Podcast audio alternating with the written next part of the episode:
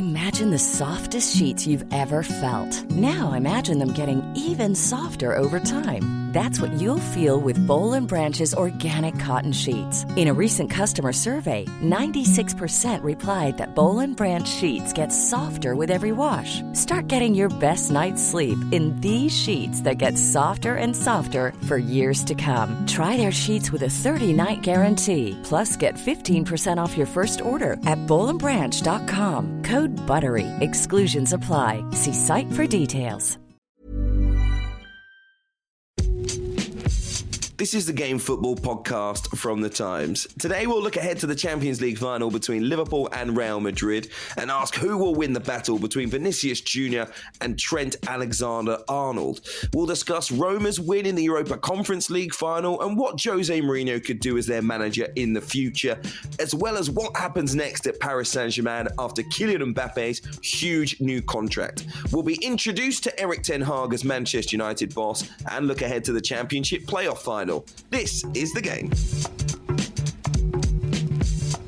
Hello again, welcome back to the Game Podcast. I'm Hugh Woozencroft alongside Ian Hawkey and Alyson Rudd with one huge game, one final hurdle of the season to leap over the Champions League final. The end is in sight. Saturday's Paris showpiece, of course, between Liverpool and Real Madrid. It's a repeat of the final four years ago in Kiev, uh, which Madrid won 3 1. Mo Salah, firstly, let's get to him before we even talk about that match.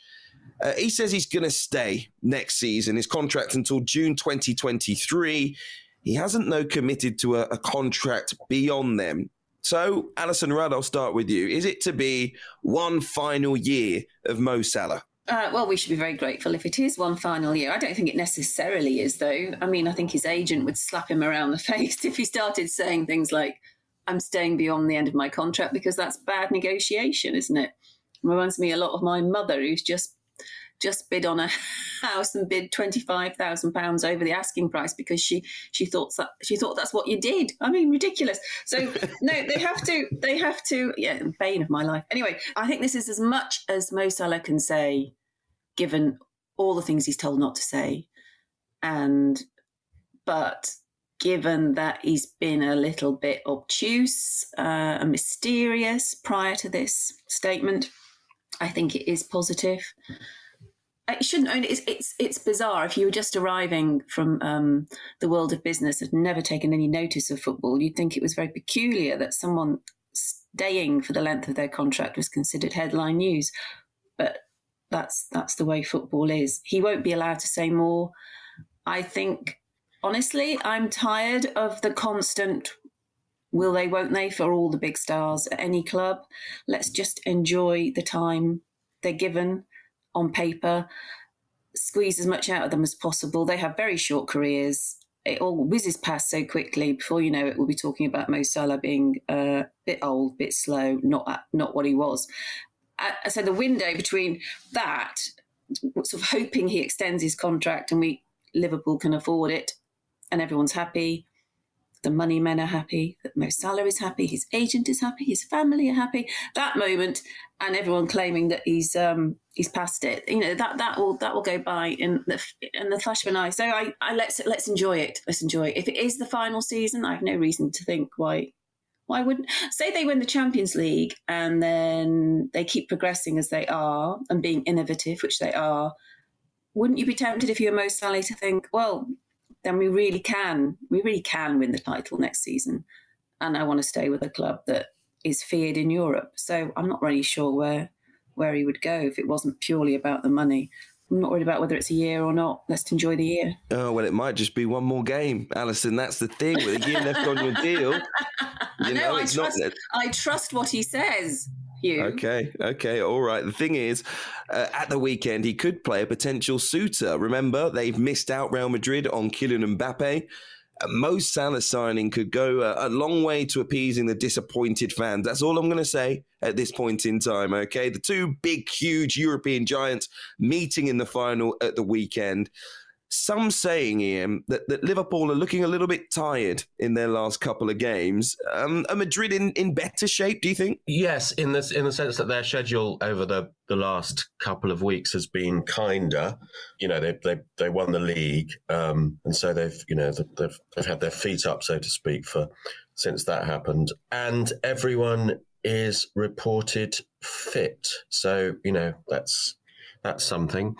Although I did notice Gareth Bale doing some extra training on Tuesday, but frankly, that's not really relevant because Gareth. Was, was, he practicing overhead kicks? Then it might be relevant.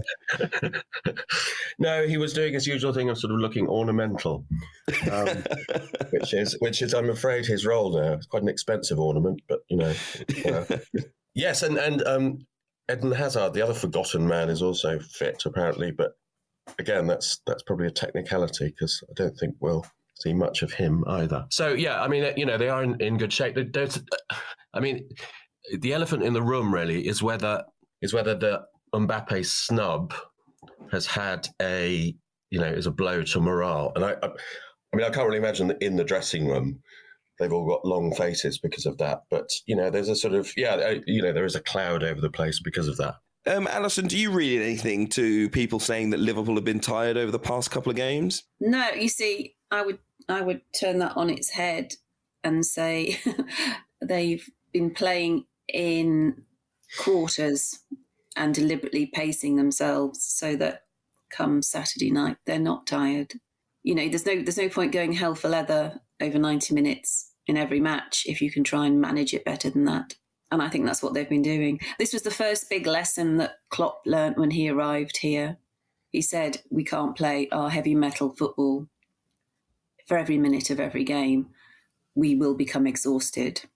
He's been working ever since to make sure they maintain their philosophy, personality, and style of play, but not feeling the need to have the accelerator, you know, flat on the floor for the whole the whole season. So I don't I think its anticipation of how draining it is means they have they've gone down a few gears in the last few games and then turned it on when they've needed to.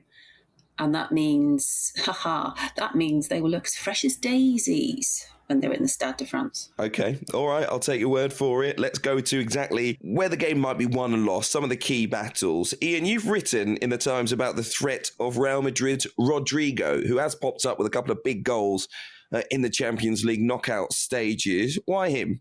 There's a big caveat here. We're only likely to see Rodrygo if Liverpool have a lead. Uh, you know, he really is. He's he's the definition of super sub, or has been recently.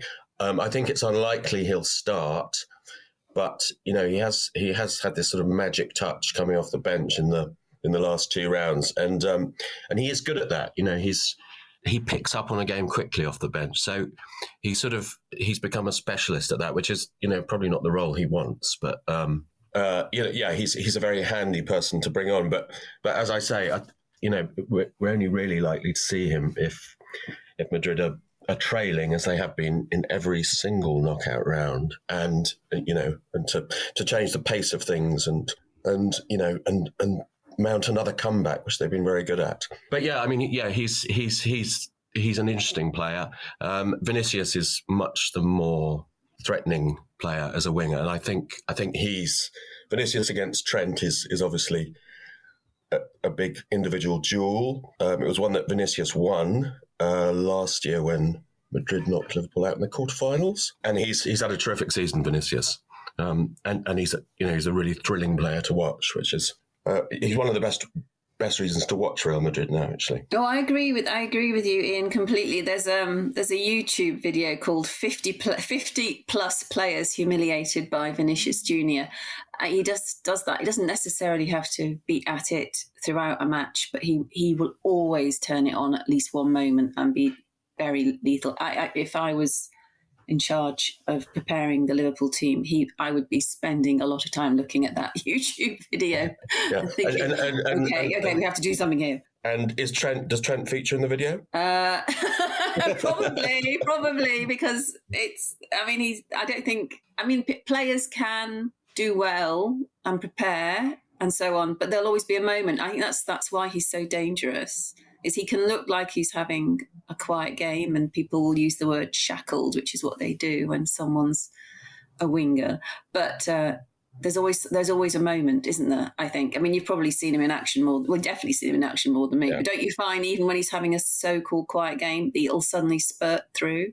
Yeah, absolutely. You, are dead right. You're dead right. And um, he's uh, he really has grown this season. He he used to be I wouldn't say a joke, but there were there was there was a there was a thing around Vinicius that yeah he would have one of these dazzling runs, super fast, dribble around people, and the finish would always be a disappointment and that has really transformed. He's become quite a composed, cool finisher. So he's, you know, he's twice the player he was a year ago. Didn't Karim Benzema have to deny telling his teammates not to pass to him? That wasn't that one of the, the key things in his laughing stock sort of, you know, repertoire. Yes, yes, it was, and it was difficult for Benzema to deny because there was footage of Benzema saying to a teammate, "Don't pass to Vinicius." He's it's as if he's playing for the other side. So yeah, yeah. So things have turned around for him, but I do. But he's think... only he's only twenty one, which is you know, of course, he's growing as a player and learning. He's going to get better, isn't he? Yeah, absolutely. I mean, there's, you know, there's, it will be interesting to see where he is when he's 25. Um, mm. There's a high chance we'll be talking about him as a, a Ballon d'Or candidate, but you know, he is he is a winger. There's also a chance that we might be saying, "Oh, Vinicius, he got found out in 2023 or something." You know. the thing is, I think Vinicius versus Alexander Arnold down what's Liverpool's right, if you like, Real Madrid's left. And then, of course, the big two going head to head, Karim Benzema and Virgil van Dijk. For me, that, that area coming in from Real Madrid's left hand side I think that's the most. I think that's where the game's going to be won lost. Really, whoever out of those two, if you like, the Real Madrid two or the Liverpool two, play the best, dominate the other, they will go on to, to win the game. Does anyone disagree or agree very strongly? I think I'll, I'll go down that road. Who, who really agrees with what I've had to say? Well, if I can, if I can paraphrase what you've said, I mean, I agree they're the key areas on the pitch, but I think it's about concentration.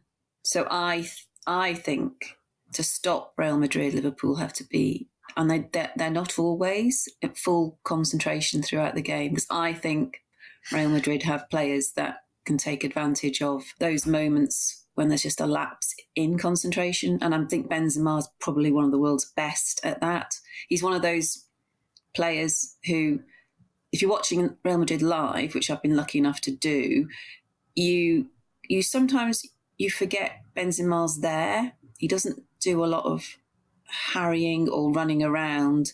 He does a lot of watching and absorbing what's going on and waiting for the right moment to pounce. He's a hunter and he will spot a gap or someone being out of position or someone being distracted by something and he will he will act then. He's very good at, at sort of p- picking a weak spot. I think that requires someone like Virgil van Dijk to just be on it the whole time aware that when he's even when he's not near him, he needs to you know have eyes in the back of his head. Where's he going to run to? What's he planning? I just think Benzema's really cunning like that. So if that's what you really mean, Hugh, then I would agree with you. Alyson's exactly right, and you know he's got a whole show reel for this. Much of it involving Loris Karius, um, but um, but I also I think I think I think Hugh, you're right. You've identified a key area, but uh, and and deeper than Vinicius as well. You know, that is the flank where somebody from Real Madrid has got to look after Salah. And it'll Ferland Mendy will be at left back, and that's there's quite a big sort of experience difference there between Salah and and Mendy. Um, and and you know Vinicius is going to have to also be to be slightly conscious of um, getting in Salah's way when when Liverpool counter quickly. So yeah, you know that's two that's two relatively young players. Um, yeah, on that it's, side. Yeah, it's interesting to say that because I, I don't think Salah's form has been great, and if you look at the right back area for Real Madrid and you look at Luis Diaz's form, I'd see that area as more key in terms of Real Madrid's fullbacks. I don't know what you think about that. Yeah, um, absolutely. I, I, mean, Dani Carvajal is is you know has been a a great servant for Madrid. He's a terrific sort of warrior but he's I think this he would not say that this has been his best season, and I think probably overall um, he's on the way down from his peak. So uh, yeah, I absolutely agree. That's um, I think Madrid would be would be concerned about about Diaz on that side. Yeah. Right, I need to get your assessments next. Maybe I'll give mine as well about how I think the game will go, but I'm going to start with you guys. Ian, I'll start with you on this. How do you think this match will pan out? Yes, I'm asking you to look deep into the crystal ball.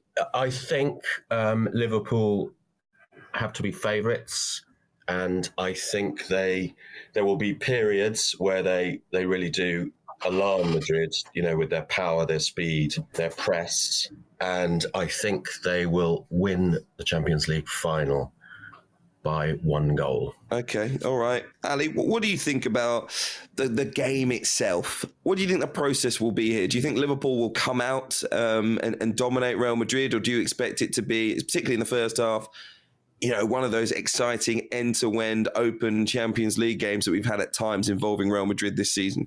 I, well, I who knows? I expect Liverpool to come out the blocks like they haven't done a lot recently, but usually do when it's um, a big game. Come out the blocks, blitz Real Madrid, and I have seen Real Madrid not cope with that very well at times. So I expect Liverpool to take the lead. I then expect Real Madrid to do what they seem to do a lot in Europe, which is then suddenly make a, st- you know, a stunning comeback. I don't think Liverpool will be cowed by that. They will be expecting it, even if they concede. And I think the game will begin and end with Liverpool in the ascendancy, and Real Madrid will think think they can, I don't know, exploit some sort of lull in proceedings. It's hard to sort of separate what I want to happen and what I genuinely think will happen. But I'm full of admiration for Real Madrid and how they've got to the final. I think they've got to the final in a more romantic and uh, exciting way. If I was neutral, I might want Real Madrid to win it, I think, because I think the narrative of them getting there has been astonishing. And uh, they've got a lot of players that are just so likable and admirable. I don't know, there's something incredibly fatalistic about the way they play. And I, I and Jurgen Klopp for all his affability and joking and just being looking like you know totally relaxed chap. He's not. I think you know he's got neuroscientists in. He's he's going down every avenue to look at the minutiae of how you do this. I think that approach will will trump this more sort of fatalistic. We've got what it takes. Where Real Madrid, it'll happen. For me, I think it will come down to massively the central midfield area. If Fabinho makes it, that is huge for Liverpool in terms of controlling the game because you look at some of those really experienced uh, heads at Real Madrid. Toni Kroos, of course. You've got Luka Modric in there, Casemiro. They've been there. They've done it all before. They've they've got the t-shirt, but also. Uh, those that have, I think, added energy in their midfield, Valverde and especially Camavinga uh, off the bench in these knockout games in the Champions League, which have added an extra dimension for Real Madrid. But you do get the point, you, you do get the feeling that if Liverpool's central midfield area allows Real Madrid to take control of the game. It, it could be a long evening. I'm not going to say it's going to be a chasing evening or anything like that, but you don't want Real Madrid to have control at any time. You don't want to feel like, and I know Liverpool can do it. They can break on teams, they can counter, they can score goals for fun. And I know that could change things as well, which makes it in an even more intriguing contest in, in many ways. But I wouldn't want to see, if I was a Liverpool fan, the likes of Luka Modric really settling into a groove in this game. I think if you allow them to, they can hurt you. What, what do you think about the central midfield area in this game, Ian? Yeah, I think you're right, and and I think if you asked Carlo Ancelotti or you know any of his predecessors, they would probably privately say, "Oh, I wish we had Toni Kroos and Casemiro of two years ago." I think those two again are probably you know they're, they're not they're not quite as energetic and mobile as they used to be. The surprising thing is that Modric, who is a great deal older than both of them, is, as I think we've said most weeks on this podcast, immortal. You know, he is, uh, you know, he has he has been magnificent in the Champions League, and and yes, if if Modric starts to take control, which he won't do for ninety minutes, but yeah, that that would be a very a very worrying sign for Liverpool. I think it's going to be a great game, great Champions League final, great way to end the season. Alyson, you're right. You know, if I were a neutral in this, which I am, obviously, clearly, uh, you know, I would want Real Madrid to win as, as, well, just because of. What do you mean? What do you mean? You know, I'm a complete neutral in this game. You are fortunate enough, lucky enough to be going to Paris to see this game as a fan. Um, we've got to talk about which shirt selection you're going to go for and, and what your feelings as a fan going to this game? You know, you, you, spoke about your head and your heart. Tell us all about your heart. Oh, well, my heart. My heart my heart means I sometimes get this thing where there's a game I have to be at as a fan. And because of my job, I can't often act upon it, but this was one of those games. And thank goodness I had that feeling because I booked my Eurostar tickets before Liverpool reached the final. Otherwise, I wouldn't be able to go. I know. I met. I was at the League Managers Association dinner on Tuesday night, and I met someone who's given back two tickets to the final because he can't get from this island to the continent. He can't. He can't physically get there. Everywhere's every route is full. He's not going to I mean, swim. Uh, they, uh, He's not going to swim. I know we've had I know we've had arguments with the EU, but are they still allowing cars to go from the UK to France, or is that They're stopped? Full. They're full. Oh wow! You can't, you can't, you can't. I mean, I know people who who are taking vehicles they don't need and don't want just to get on the because that was their only route, and now that route's full. So unless you're prepared to charter a private plane, it's like if you've left it too late, you've left it too late. So I mean, everyone who's there supporting Liverpool who lives in Britain will have been ingenious about how they get there. Mm-hmm. So I don't. I mean, I don't know what I've done if I'd waited, had waited for it to be definite Liverpool were in the final, and uh, I'm very, I'm very fortunate that um, I, have got some friends who have a flat in Paris when they're letting me stay in their flat. So that means I don't have to pay the astonishing rates they are now charging. That the all the hotels are asking for you to stay two nights and not one night, even if you don't need two nights. And they've put up their everyone does this. I mean, Liverpool, the city, do that when there's a Champions League game on. They put the prices on by about up about eight hundred percent.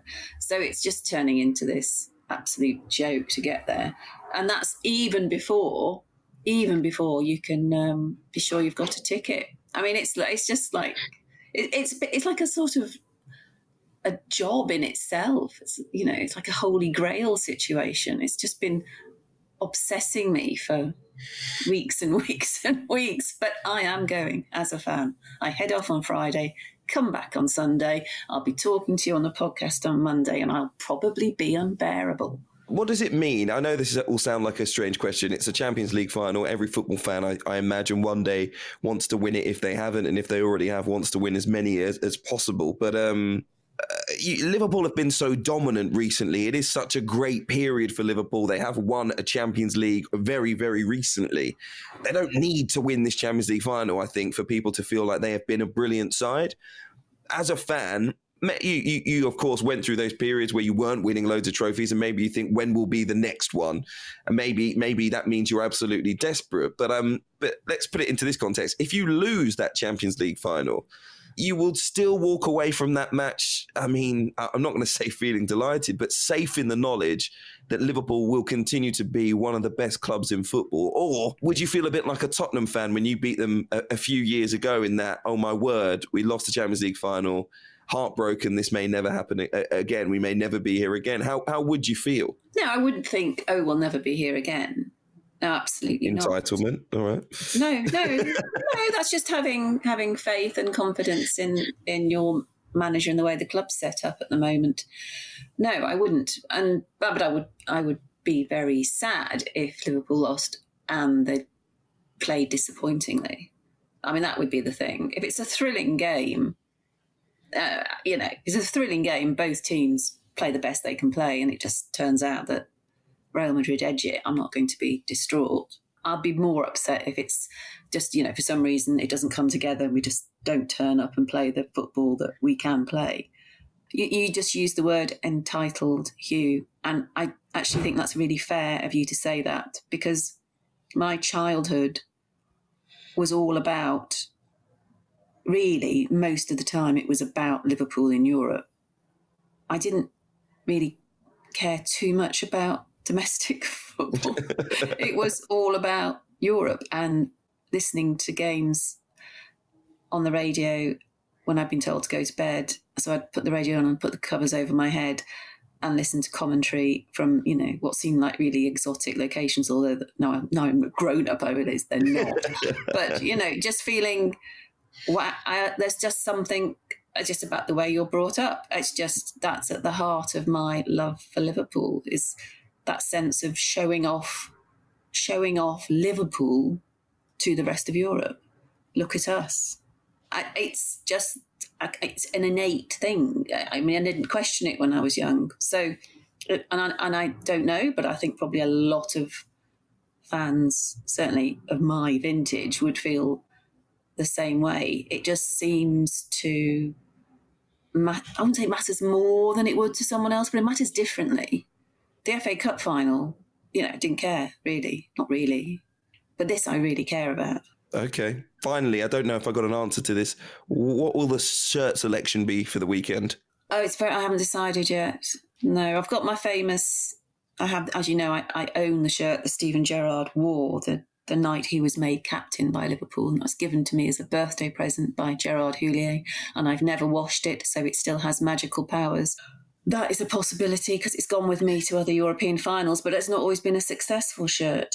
Mm. So, but I've I've got I've also got a shirt I put on. Although I say I didn't care too much, I did wear it for the um, the FA Cup final. Um, the shirt that I wore when I when I played at Anfield. So it's got my name on the back, and I've always thought I wanted to be invisible. Really, when I go to a game, I don't really want to say, "Look at me, it's Alyson Rudd in that." I didn't want to do that, but but you know, it's been lucky this season, so maybe I don't know. That is mm. between those two, I think, or maybe one of my Crown Paints retros. Okay. I haven't decided yet. Well, it's all important, Alyson. Get it wrong. I know, I know, I know. Get it wrong. it's very and serious. then, you know, could sway the result. You know how it goes. Um, listen, I, might take, I might take several. exactly, exactly. For last minute decision as you bolt out the door for the game. Yeah. Um, Alyson Rudd, listen, good luck with the Champions League final this weekend. I, I mean that sincerely. We want you to be uh, joining us on Monday with tears of joy rather than disappointment, okay? And we're going to reflect, of course, we will on Monday on that big Champions League final between Liverpool and Real Madrid. You know, I love a prediction. Ian Hawkey, what score? Um, 2 1 Liverpool. Alyson? 4 3 Liverpool. Wow. So the greatest Champions League final of all time, probably. Um, Why not? I am going to go 4 1 Liverpool. I've had this feeling in the pit of my stomach for a long time that um, that Liverpool will will show their absolute best against Real Madrid, and some of the older, more creaking Real Madrid players will will finally succumb. So anyway, we'll see what happens. I'm also putting a bit of money on Gareth Bale winner because that's just what he does. So we'll see if he comes off the bench uh, right at the death in extra time as well. Um, up next, we're going to talk a little bit more about European football. Big stories at both Roma and PSG. Stay with us. Life is full of awesome what ifs, and some not so much, like unexpected medical costs. That's why United Healthcare provides Health Protector Guard fixed indemnity insurance plans to supplement your primary plan and help manage out of pocket costs. Learn more at uh1.com. It's that time of the year. Your vacation is coming up. You can already hear the beach waves, feel the warm breeze, relax, and think about work. You really, really want it all to work out while you're away. Monday.com gives you and the team that peace of mind. When all work is on one platform and everyone's in sync, things just flow wherever you are. Tap the banner to go to Monday.com. When you make decisions for your company, you look for the no brainers. And if you have a lot of mailing to do, Stamps.com is the ultimate no brainer. It streamlines your processes to make your business more efficient, which makes you less busy. Mail checks, invoices, legal documents, and everything you need to keep your business running with Stamps.com. Seamlessly connect with every major marketplace and shopping cart. Schedule package pickups and see your cheapest and fastest shipping options from different carriers. With rates up to 89% off USPS and UPS rates. And with the Stamps.com mobile app you can take care of mailing and shipping wherever you are. Make the same no brainer decision as over 1 million other businesses with Stamps.com. Sign up with Code Program for a four week trial, plus free postage and a free digital scale. No long term commitments or contracts. That's stamps.com. Code Program.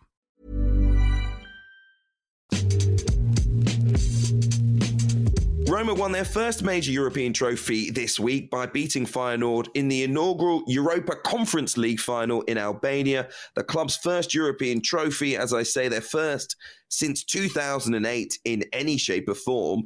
And it comes in Jose Mourinho's first season as their manager.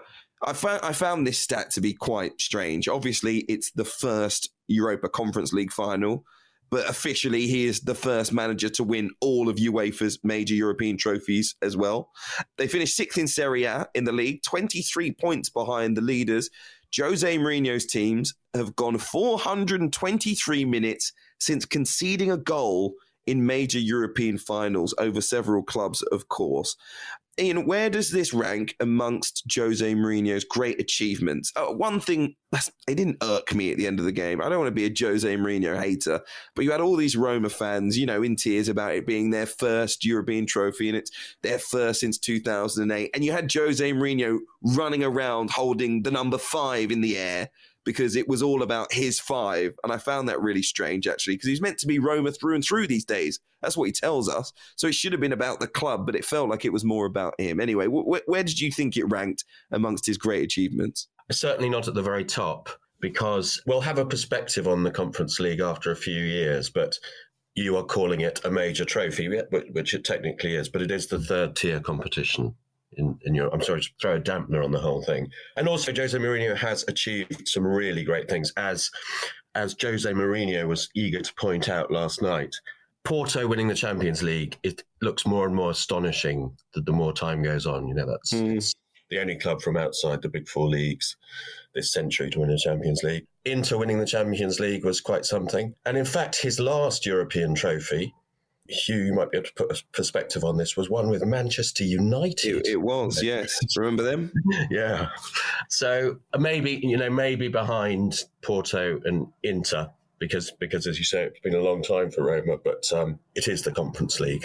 I, I, listen, I got absolutely slammed for saying I don't think the Europa Conference League is a major European trophy. This is a while back, actually, about a month ago, on social media. Um, and I, I, you know, I, I factored in many things. I said I think a competition needs history as well for us to to care about it a little bit more.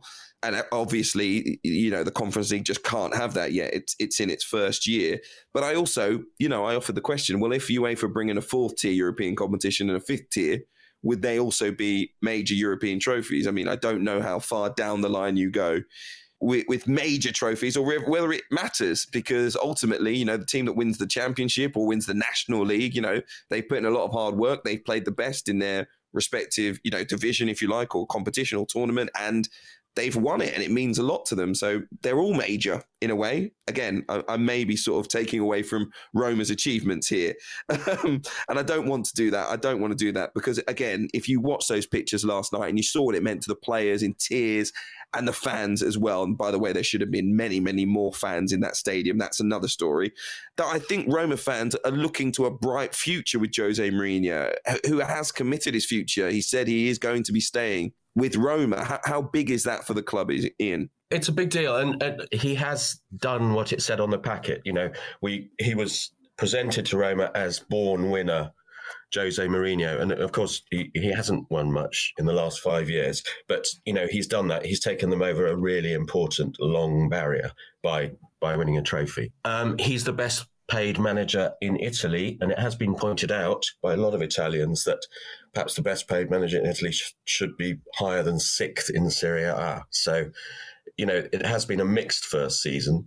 This this makes it a successful first season, and he is staying, which means there will be all sorts of squabbling with with the board about signings over the summer. That's to be guaranteed. Um, but you know, the good things he's and a, and a, little shout out here for you know for the English brigade at Roma. I mean, Tammy Abraham mm. has been a massive success, and Mourinho's got a lot to do with that. Man of the match last night, Chris Smalling. Yes, which was which was nice. Smaldini, as they call him.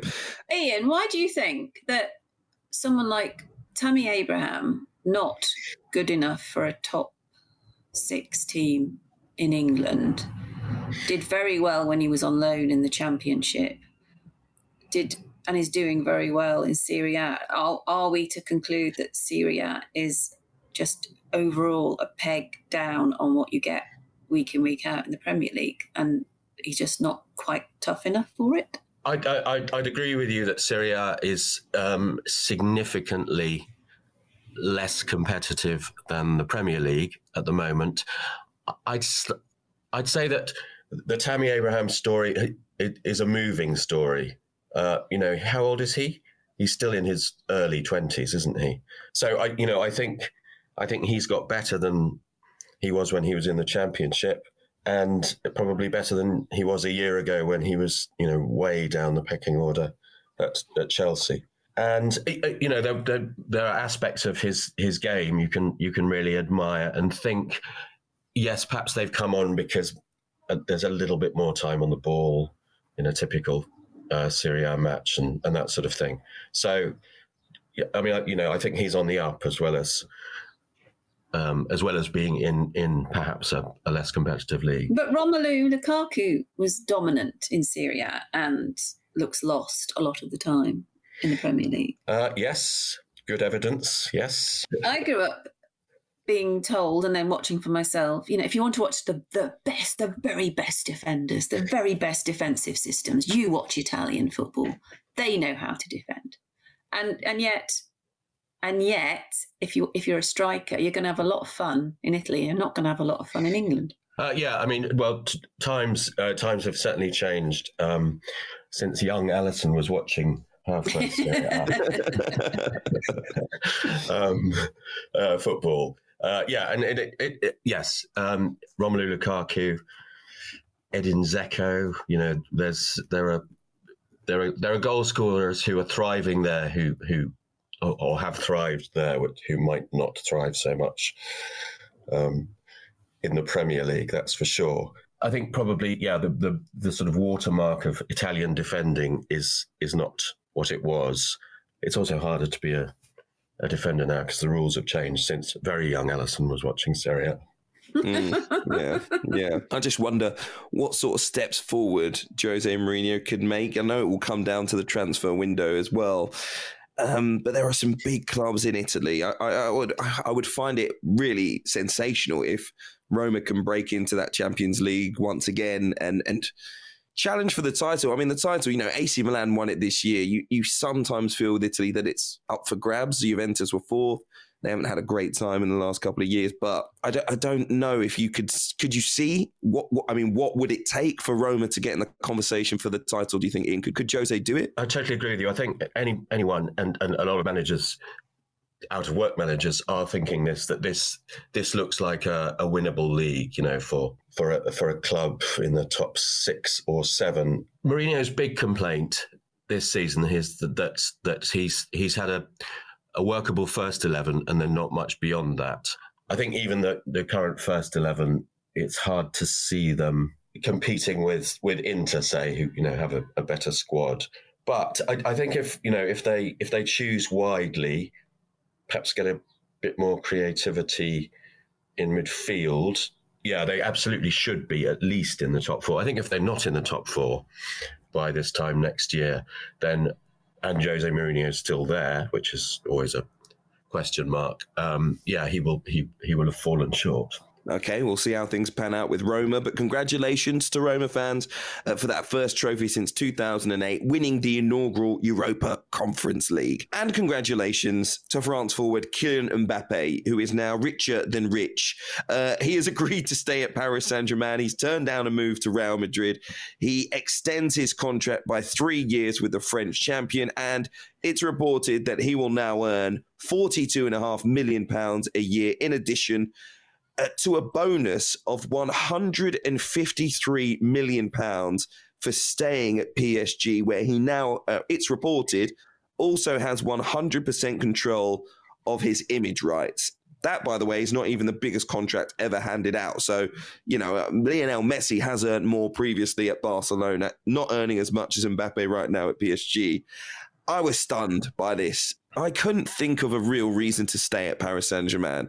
I know he's spoken about being French. Obviously, that's a big one for Kylian Mbappe and wanting to achieve great things with PSG. Yes, I, I, I get it. But um, it might have boiled down to money. What do you think, Ian? I think that money was a factor. And I, I, I do think genuinely there were pressures from the kind of sources that might have surprised Mbappe. I think I, I think it's an exaggeration to say it became a matter of state, but you know the whole you know this is for France narrative that went around it. I, I mean, I do I do think that um, that the relationship between Qatar, from where PSG is funded, and and France was slightly brought to bear on the whole thing. Um, and it was very, very important, not just for Paris Saint Germain, but but for Qatar, where the World Cup is going to be hosted, that one of their their figureheads is is going to be in Qatar as a PSG employee. But yes, clearly the money also also had a role, and and I, I think there is there is a legacy argument for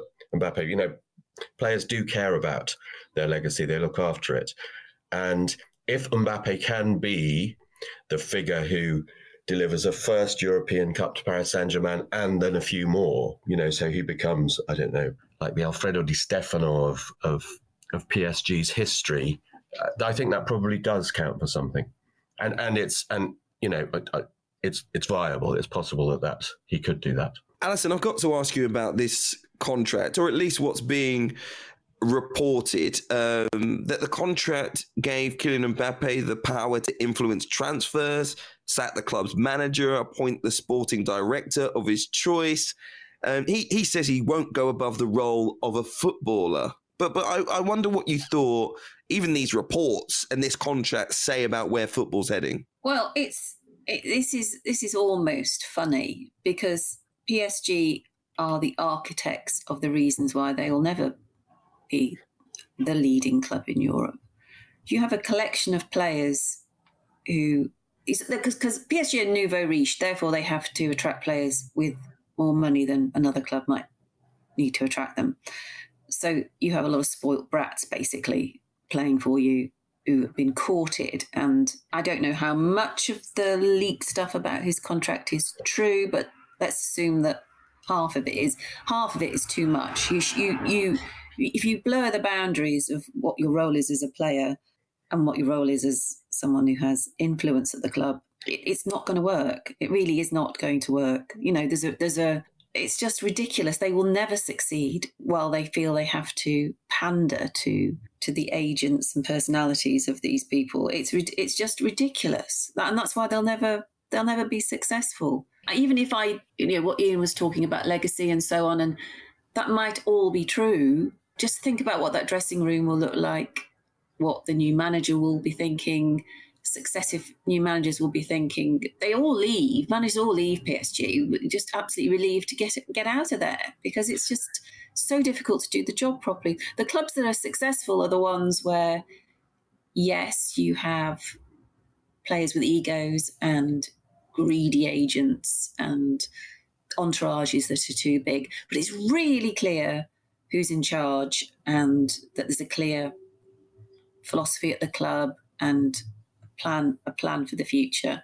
And that plan isn't just let's collect as many star names as possible and pay over the odds for them. And if they want extra power written into their deals they can have it. Look at liverpool for example. There is this avuncular image but it's very clear you know who the father figure is. You know some people don't like the way Klopp hugs everybody, but actually that's a very good way of letting people know the hierarchy. They're sort of his children, they listen to him, he's in charge. There can be lots of love and so on, but there's a hierarchy there, and no player is bigger than the club. As soon as you have a player who sounds bigger than the club, that doesn't help morale, camaraderie, the intangibles you need to be a great team and work together. So they're they've been crowing about it and showing off about the fact that they've got one up on Real Madrid, but actually, the winner is Real Madrid. Interesting. Very interesting, Alyson Rudd. Listen, there is a lot going on at Paris Saint Germain. Leonardo, Mauricio Pochettino, Ian Hawkey, are, are there changes that have been brought about by Kylian Mbappe's contract, either on the horizon or have happened already? if Kylian Mbappe really is the new chief executive, which we've been led to believe, he hasn't done a very good job so far. They they can't attract the manager they want. They've just waved goodbye to the you know the best supplier of long passes, which is what Mbappe lives on, and Di Maria. So I think he might resign as chief executive quite quickly. Uh, the Pochettino situation is is very interesting. It is assumed that he will go. It's been assumed for the best part of a year he will go. But Mbappe has quite a good relationship with him. So, you know, that will be that will be quite interesting to see what happens. Their ideal choice would be Zinedine Zidane, who's not straining at the leash to to join them. And beyond that, they're slightly scrabbling around really for for a new manager. Um, Leonardo uh, was always going to leave. He's he's he's had quite an abrasive relationship with players, managers, and so on. Um, so that will be a significant difference, I think. Um, and I think possibly we will see fewer of the symptoms that Alyson described of this slightly chaotic, unbalanced hierarchy. The really interesting one will be Neymar. Mm. You hmm. know, whether Neymar now uh, falls into to line under under the Mbappe regime, as you have to call it, or you know, or starts um, starts feeling he wants to go somewhere else, or starts feeling as if he's being pushed somewhere else. I'm not sure if he's got that many choices of places to go to, you know, to, to be at the same sort of elite level, but. Um, but yeah, that the, the, the change in the hierarchy, as far as it affects Neymar, is is is I think uh, it's going to be an interesting story for the next few months. Absolutely, it is. Um, Ian Hawkey, Alyson Rudd, thank you for joining me on the Game podcast. There is more still to come. We'll be talking about the championship uh, playoff final. Uh, once again, Alyson, good luck with that Champions League final. Hope the nerves are okay this weekend. Don't drink too much. You know, you, we know what you like. All right, all right. Just behave yourself. and Ian, enjoy the final you. too. Absolutely. I'll speak to you both on Monday. Take care. Cheers. Bye. Let's talk Manchester United next as Erik Ten Hag is unveiled at the club. He spoke to the media for the first time. Paul Hirst from the Times was there. Uh, Hirsty, tell us about Erik Ten Hag, your first impressions. He says he wants to take the club back to winning big titles. What did you make of his character? I thought he was very personable, very charming, came out and uh, walked through the door and immediately kind of shook hands with everyone there, uh, which might seem a minor thing, but you know some managers are quite reluctant to get on with the media. But he, he I think he wants to get along with us and wants in. I think he probably knows that obviously the winning the kind of media battle is is part of being a, a Man United manager with. Um, when you think that the club think they've they've got 1.1 billion fans or followers across the world, then people are going to be hanging on every word that he says through the media and through social media, etc. So he wanted to make a good impression on us, and some of his answers were quite short. I got the impression they held back on some aspects of of what he, in particular, what he thought about the current United squad. He was asked about the the performance in the 1 0 defeat at Palace, and he was obviously at Selhurst Park, and he, he didn't really, really say much on it. He said, I will analyse the game. And, you know, anyone who was there or has seen that match would have known that, seen that United are, you know, it was a poor performance and losing in that manner, you know, it's unacceptable. And obviously, it's not been the first time that's happened. But um, but yeah, he was clear and concise. Uh, I think he was the opposite of Ralf Rangnick, who was just like an open book in front of the media. Uh, that's probably what the club want. They probably don't want the manager calling out players or criticising players in the press. I think he wants a, a sort of harmonious United um, United squad. Do you think he's charismatic enough to galvanise Manchester United? Because you look at Guardiola and and Klopp and even Tuchel and Conte. You know there is something about their demeanour that seems to uh, I guess energized might not be the wrong word, might be the wrong word at times, you know, but it does seem to to transfer onto the pitch and around the club their demeanor. You know, if Erik Ten Hag's demeanor transfers around Manchester United, is that is that going to be a good thing when you compare them to the other big figures in the league? I think you say that, but I remember Pep Guardiola's first press conference at Man City, and he was really Um, you know, he wasn't very um, expressive at all. He was really nervous. He was like tapping his foot and banging the table and tapping the table, and he was re- really kind of withdrawn. So I don't think it was much different to what um, Ten Hag was like yesterday uh, on Monday. Sorry. I, I, think from speaking from the people that I've spoken to, he's a lot more comfortable talking off camera um, to people, and that is obviously the most important thing, isn't it? When it comes to the to the squad, I think they will feel his charisma in you know and feel his personality on the training pitch. Um, he's not afraid to to um, uh, give his opinion. He's, he's quite a straight talker, um, but he's also got that ability to to sense when people need a lift and put their arm put their arm around his uh, put his arm around their shoulder, and that's what he's got to work out over the next few weeks, I guess. Which which players need a bit of a lift, and which uh, you know which which of them need um, need a kick up the backside. Yeah, I mean, look, we're going to find out, aren't we, what he does with this squad. There were some questions asked about the future of Cristiano Ronaldo. How did he deal with those? It was again very straightforward. He was asked, um, "What will Cristiano Ronaldo bring to the team next season?" And he replied, "Goals." that was it. Um, mm. And hmm. then he was asked as a follow up, "Will he be part of your plans next season?" And he said, "Of course." So yeah, he'll he'll be there. He'll be the main striker next season. Just from talking to people around or who know Ten Hag, uh, when I went to Holland last month to do a, a profile piece on him, he, he does like you know energetic players who press, and Ronaldo doesn't fit that bill. So you know he, will have to he'll have to change his playing style, I guess, to to satisfy the manager. He'll have to he'll have to press. There's you know there's no getting getting out of it uh, with Ten Hag the, the, problem that United have got, if, if they wanted to get rid of Ronaldo and if he wanted to go, you, would have to find someone who's willing to pay him, you know, 400, 500,000 pounds a week. And there's no one out there who'll do that. He's got one more year left on his contract. That contract can be extended by another year. I think the club have got the option on on that, um, but I, I, don't think that'll happen. So I think he'll probably just have to, you know, stay with Ronaldo for another year. Um, and then then try and find a younger, more dynamic striker for the following season. What about Harry Maguire's future as captain? I mean, I should be asking maybe about his future at the club as well, given his performances, but there has been an issue around leadership at Manchester United. Did he give any sort of indication as whether he would back Harry Maguire? It was interesting on Maguire. He was very, very fulsome in his praise of Maguire, but he wouldn't confirm that he'd be captain next season. He was asked that directly Will Maguire be captain? And Ten Hag said, next season is a different season, but he did a great job. He's a great player and he's already achieved a lot. Uh, he's made a big contribution to Man United, so I'm looking forward to working with him.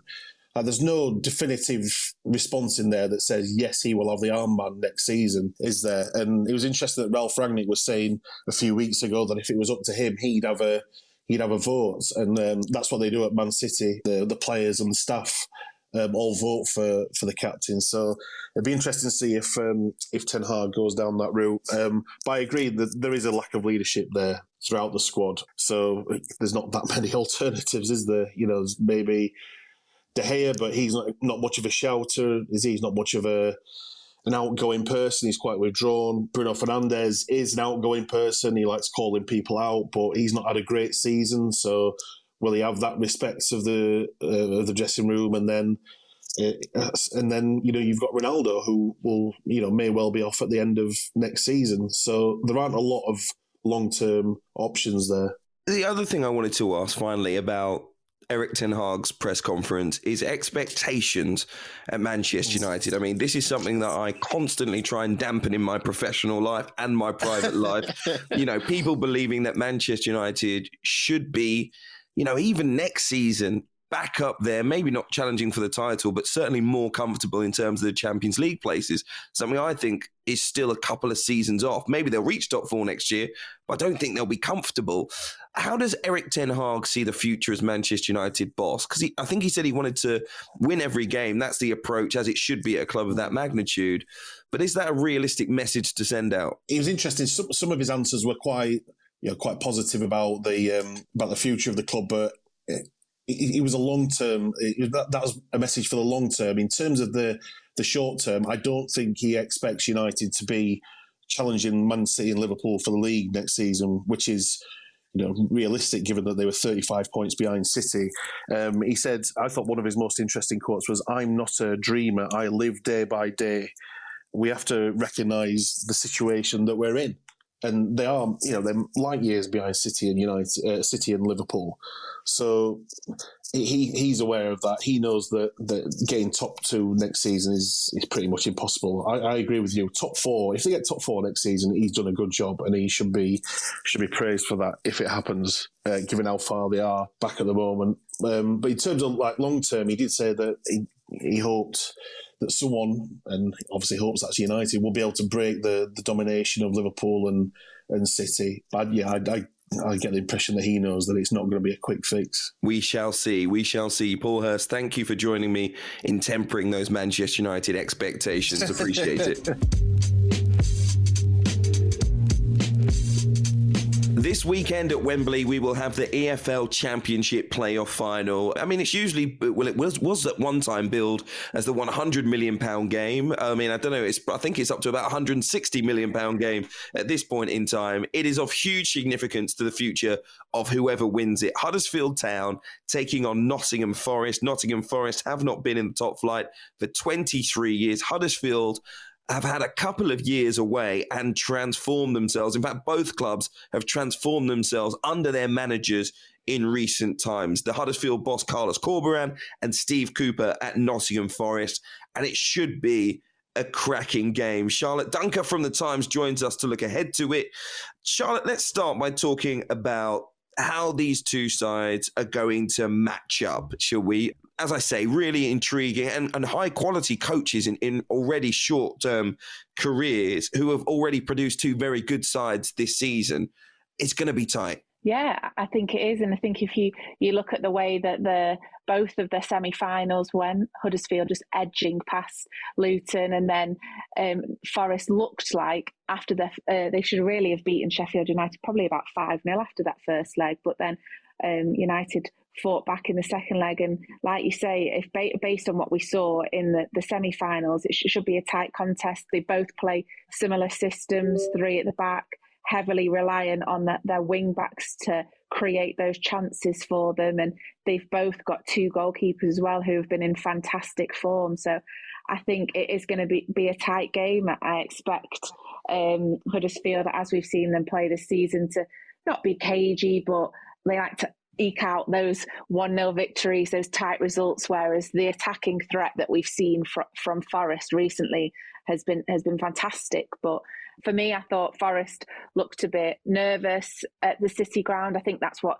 allowed Sheffield United to get back in the game, especially in the second half. So I think that might give Huddersfield confidence that they can definitely go to Wembley and make sure they're the ones that are back in the Premier League next season. Um, uh, there are some good players to look out for in both of these teams. Mm-hmm. Who should we keep our eyes on in particular this weekend? I think the, the two we were t- I was talking about wing backs there, and you've got Spence who plays for um, Forest, and then you've also got Sorba Thomas, and maybe it's going to be a, a, tale of the two of them to see who can be the most creative and get their team over the line. Uh, for me, I think Sorba Thomas has probably edged it over over Spence over this course of the season. He's had 12 assists, three goals for Huddersfield. And also, one of the big positives for him is that, um, for Huddersfield, sorry, is that he signed a new long term deal to keep him mm. at the mm. club till 2026. So, if you look there's obviously they don't know what their fate is going to be premier league championship next season but to have someone that has been so key for them in this campaign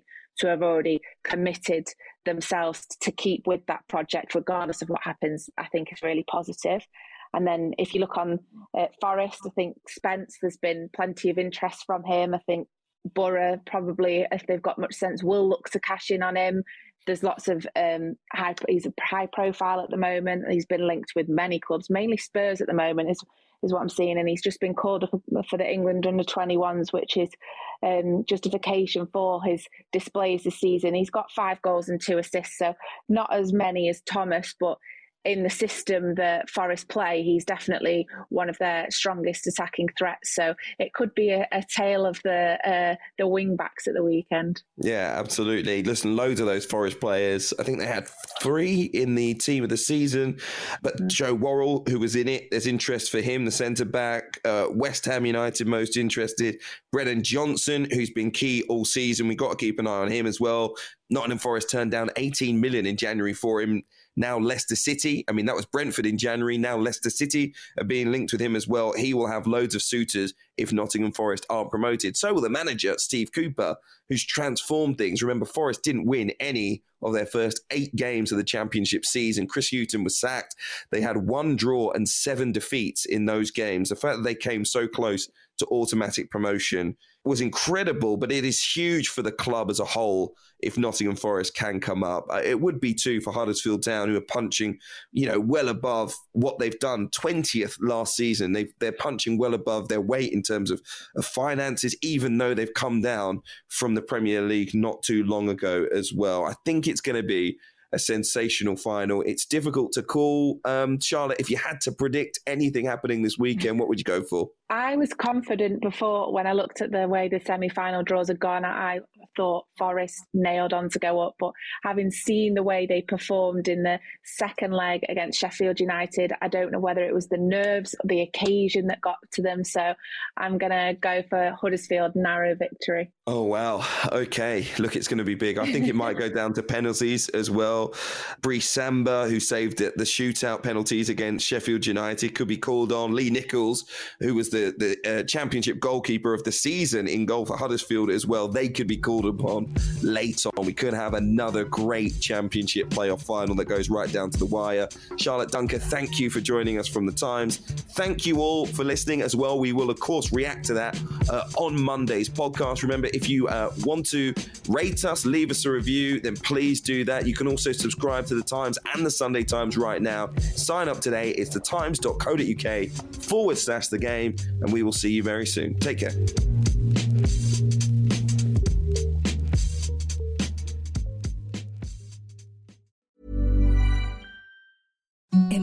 The softest sheets you've ever felt. Now imagine them getting even softer over time. That's what you'll feel with Boll and Branch's organic cotton sheets. In a recent customer survey, 96% replied that Boll and Branch sheets get softer with every wash. Start getting your best night's sleep in these sheets that get softer and softer for years to come. Try their sheets with a 30-night guarantee. Plus, get 15% off your first order at bollandbranch.com. Code BUTTERY. Exclusions apply. See site for details. When you make decisions for your company, you look for the no-brainers. And if you have a lot of mailing to do, stamps.com is the ultimate no-brainer. It streamlines your processes to make your business more efficient, which makes you less busy. Mail checks, invoices, legal documents, and everything you need to keep your business running with stamps.com.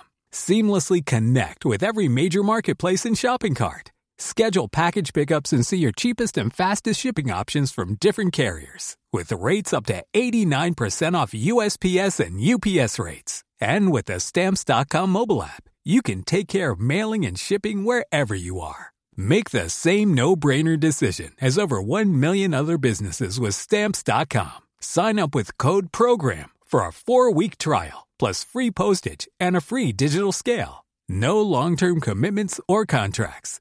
That's stamps.com. Code program.